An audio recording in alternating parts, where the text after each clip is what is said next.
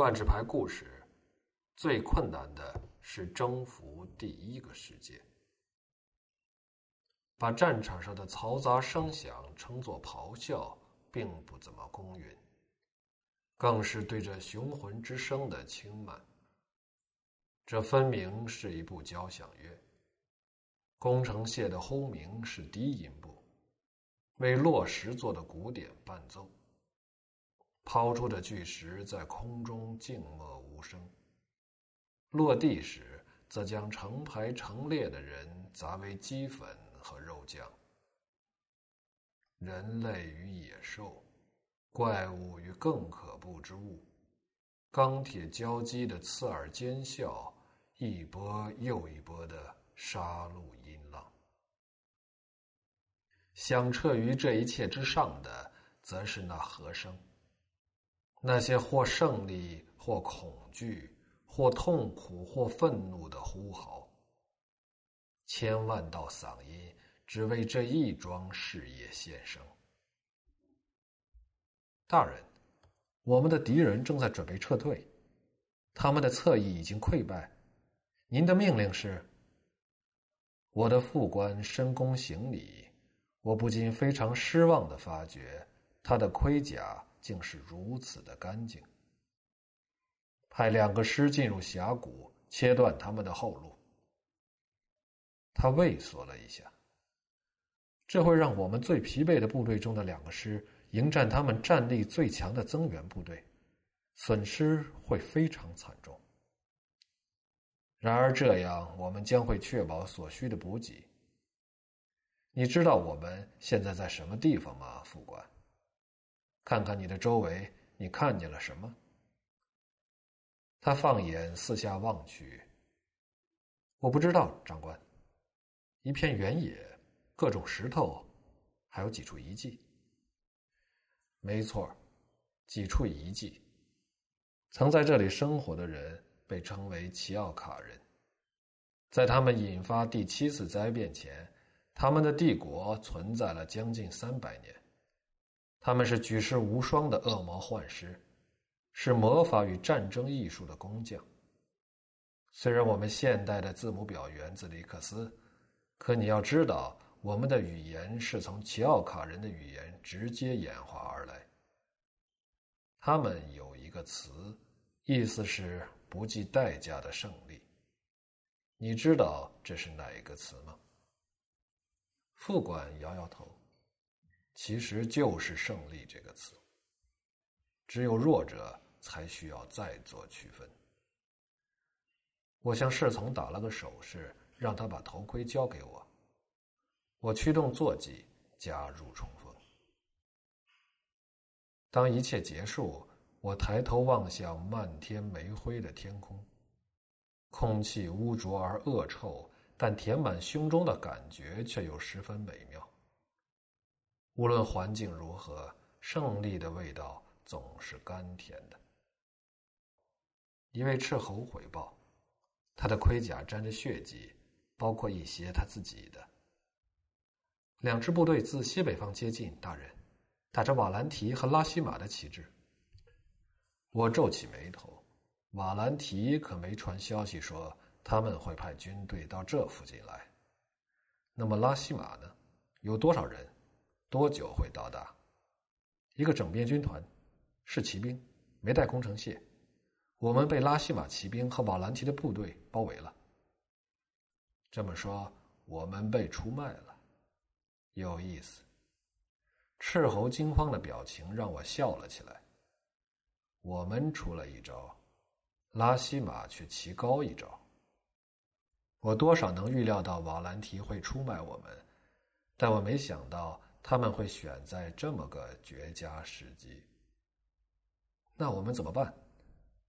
不怎么办。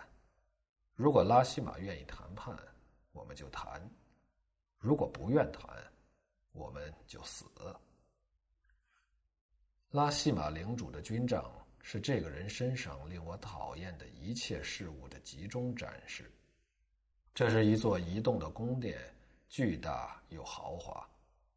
墙上的挂毯展示了他的一笔笔战功，这些倒是没有夸大，因为拉西玛不是个爱吹嘘的人，但是艺术品味却很差。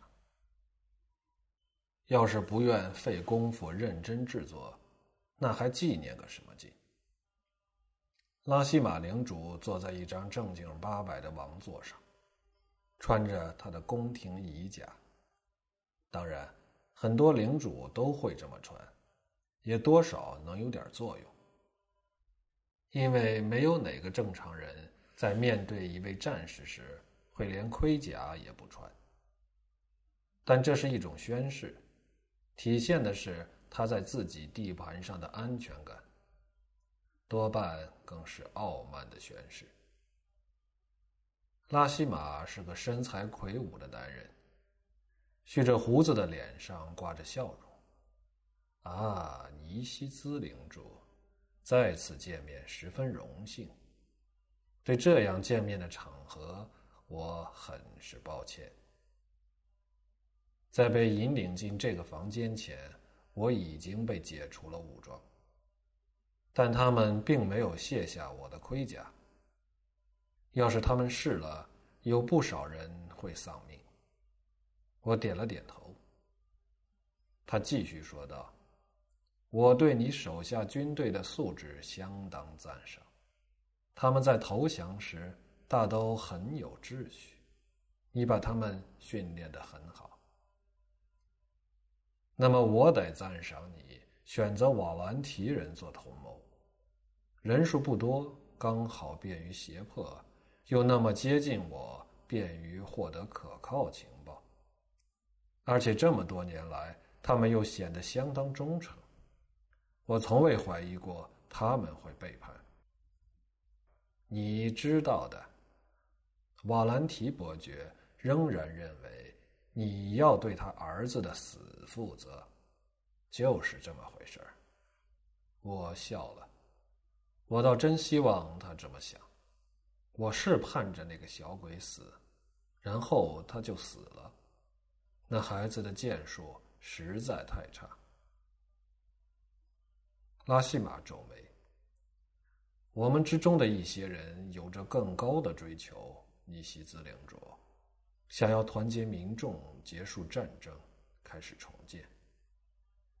听起来像是完全不了解我们的历史的人。是的，的确曾有过和平时期，甚至还维持了几十年。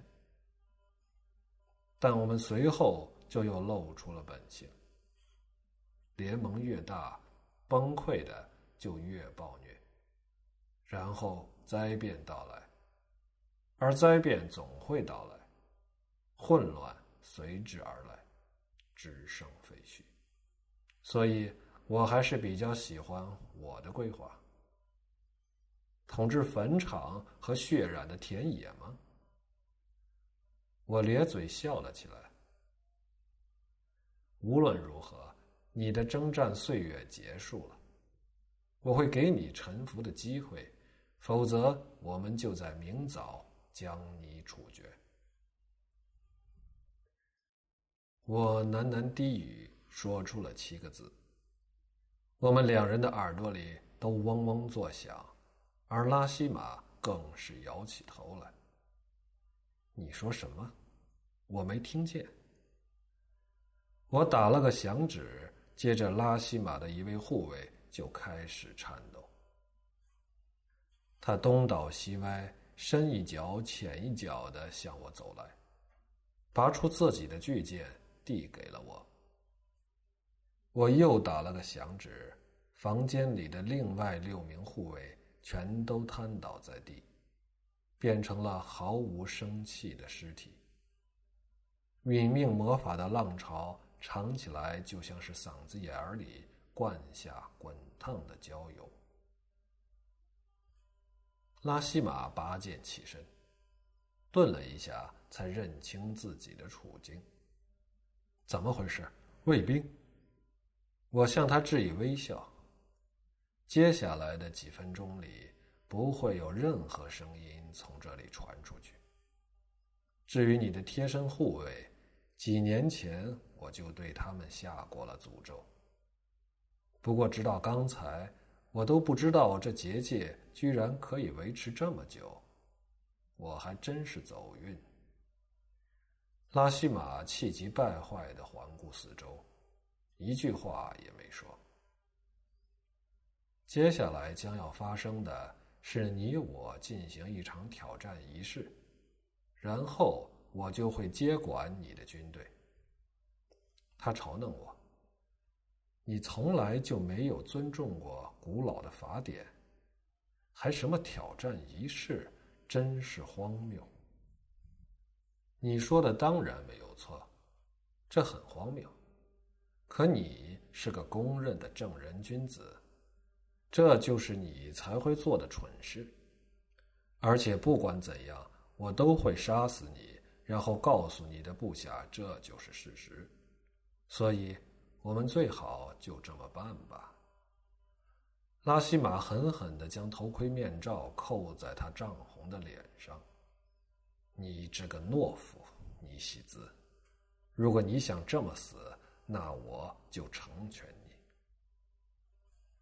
我摆出侧身迎战的架势，举起巨剑指向他。来吧。巨剑是一种很容易被人误解的武器。新手能认识到它沉重的分量和挥砍的威力，于是便认为值得付出十足的力道。然而，这与真相完全背道而驰。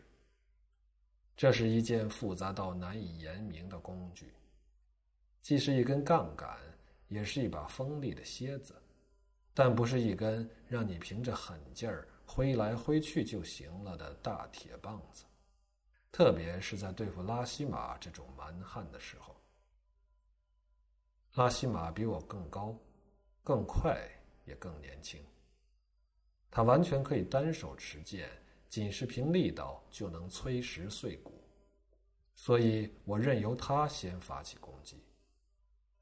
他以一连串大开大合的追身斜劈开场，我则与他保持着距离，正好处于。他挥砍范围的边缘，我把重心压低，试图避免实打实的格挡他的攻击。一记硬碰硬的格挡，就跟被直接击中没什么两样。他劈出一道大范围的横砍，我则近前迎上。当剑锋逼近，我迅速将剑上翻，引着这记劈砍划过我的头顶。给我留出了一个直刺拉西玛右臀的角度。尽管他穿着盔甲，但我知道这已经伤到了他的骨头。他的身体剧烈的蜷缩了一下，但值得赞扬的是，他还是稳住了身形，没有倒下。但这已经无关紧要了。像那样的一道伤口会限制他的移动，而且面对一位。愿意耐心迎战的敌人，这意味着战斗已经结束。在接下来的两分钟里，我耗尽了他的体力，斜刺中了他的肩膀，又飞快地划伤了他的左膝。他盘身上前，想拼命孤注一掷，而我则挥剑上挑，打碎了他的两只手腕，也砸飞了他的剑。拉西玛跪倒在地，几乎无力再撑起身体。他气喘吁吁，迫切的想呼吸空气，也迫切的想找个解脱。我举剑捅进他的后脖梗，一切结束。事情在那之后迅速变得一发不可收拾。拉西玛的部队出于某些原因。怀疑我对事情经过的说法。我一路杀回自己的部队，可我的部下都已经放下了武器，等着我谈判的结果。一些仍然效忠我的手下助我冲出了拉西玛的营地，但我们自然会被再度追杀，而且比起第一次会更加狼狈。我逃进了群山和遗迹之中。撤退途中，我们遭遇了一连串小规模战斗。我的大部分手下都选择了投降而非战死。现在回想起来，我还是相当敬佩那些蠢到愿为我付出生命的人。我们逃亡，一路逃亡，人数越来越少，直至最后只剩下我们三个人躲藏在一处山洞之中。洞很深，能够听见里面的水声。我们封住入口，准备在这里迎来自己的结局。但我们能够用自己的方式来做这个了结。我们应该冲出去战斗。那位陪我到这最后一刻的队长提议。我记不起他的名字，但现在似乎不适合提这件事。想要我的命，他们得拿命换。另一个人是普通一兵，则坐在地上抽泣。无所谓了，要死了就是要死了，我们死定了，死定了。然而我的眼睛却被洞穴的墙壁吸引。你们觉得这些石头像不像是人工处理过的？我的同伴似乎没听见我说话，但我是对的。洞穴的地面的确是被平整过，而且侧壁也平的不像是天然形成。我招出一团光亮，走进洞穴幽暗的深处。清理一条崩塌的隧道花了我一些时间，但我却在另一头发现了一小间密室。我马上就凭着过去的研究认出。这是一间奇奥卡人用的召唤室，而且一应俱全。由于手边没有参考资料，解读铭文花了我一些时间，但是最关键的地方却相当简单。两尊底座上面各放着一个黑曜石质地的大碗，你将每个石碗注满鲜血。然后把双手分别放进两个碗中，然后这间召唤室就会接着完成剩下的部分。而我正好带了两个活人来填满这两个碗。我的两位同伴得偿所愿，一位奋战至死，另一位则死的不值一提。我用他们的鲜血填满十碗。而当我做完这些后，发现竟无法分辨出哪一碗里是谁的血。剩下的仪式简单的可笑。那些强大的存在渴望被召唤而来，渴望有用武之地。我很确定我在发音上犯了一两个错误，但这却一点儿都没有影响。挡在我召唤之物面前的门扉十分单薄。当我向里拉开，他们也在门外推挤。他们渴望来到这里，就连一个小孩都能召唤他们。我能在心里感觉到他们，他们粗暴的翻找我内心的欲望。我尝试引导他们，想把他们的注意力。集中在我眼下的难关，好清理掉包围我的军队。但他们知道的更多、更深，他们知道我真正的渴望，他们应我所求行动了。他们终结了这个世界。整个过程完全乏善可陈，没有狂风嘶吼，没有血火喷溅。没有双翼涛兽扫荡大地，一切就这么终结了。所有活着的家伙就这么倒地，然后死去。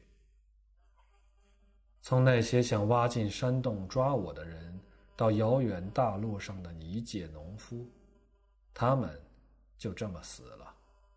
所有的人，除了我。我在被敌境的大地上行走了数日来确认，扎营地里到处都是腐烂的肉块，把守要塞的只剩下尸体。在第十天，我注意到了那个跟着我的生物。那一夜，他来到我的萤火旁。他以我的形象现身，逼真到了每一个细节，声音却仿佛一片虚空。恭喜尼西兹领主，你做到了，你为这个世界带来了和平。和平，是的，我想我做到了。第八次也是最终的灾变。你很好的发挥了你的作用。数个世纪甚至数千年的战争，就为了这个。世界是被比我们恶魔更强大的生物创造和毁灭，如同摆弄玩具一般。我们恶魔生来就是为了兑现承诺，收取代价。我笑了。坐在这里的欧尼西兹是一个只知道战争的世界里的唯一幸存者，是吗？太好了，比起其他人，这样的命运真是好多了。我从背包里掏出盛水的扁壶，那就来敬我一杯。我痛饮一大口，然后望向四周，天地间唯我独尊。这荒谬的一切如同浪潮般将我席卷冲刷。我毕生都在争夺力量与权柄，却自始至终在别人的舞台上起舞。我一切的雄心，一切的渴望，一切的知识、血汗与痛苦，一切都毫无意义。这就是这个世界的终局。这就是我曾一直渴求的。这就是一个为我布设的陷阱，在我诞生前数千年就已经布局。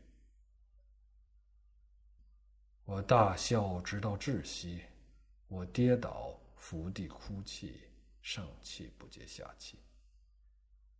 世界的终局，一切变得漆黑。再度睁开双眼，我正看着的是一个新的世界，感觉比第一个容易多了。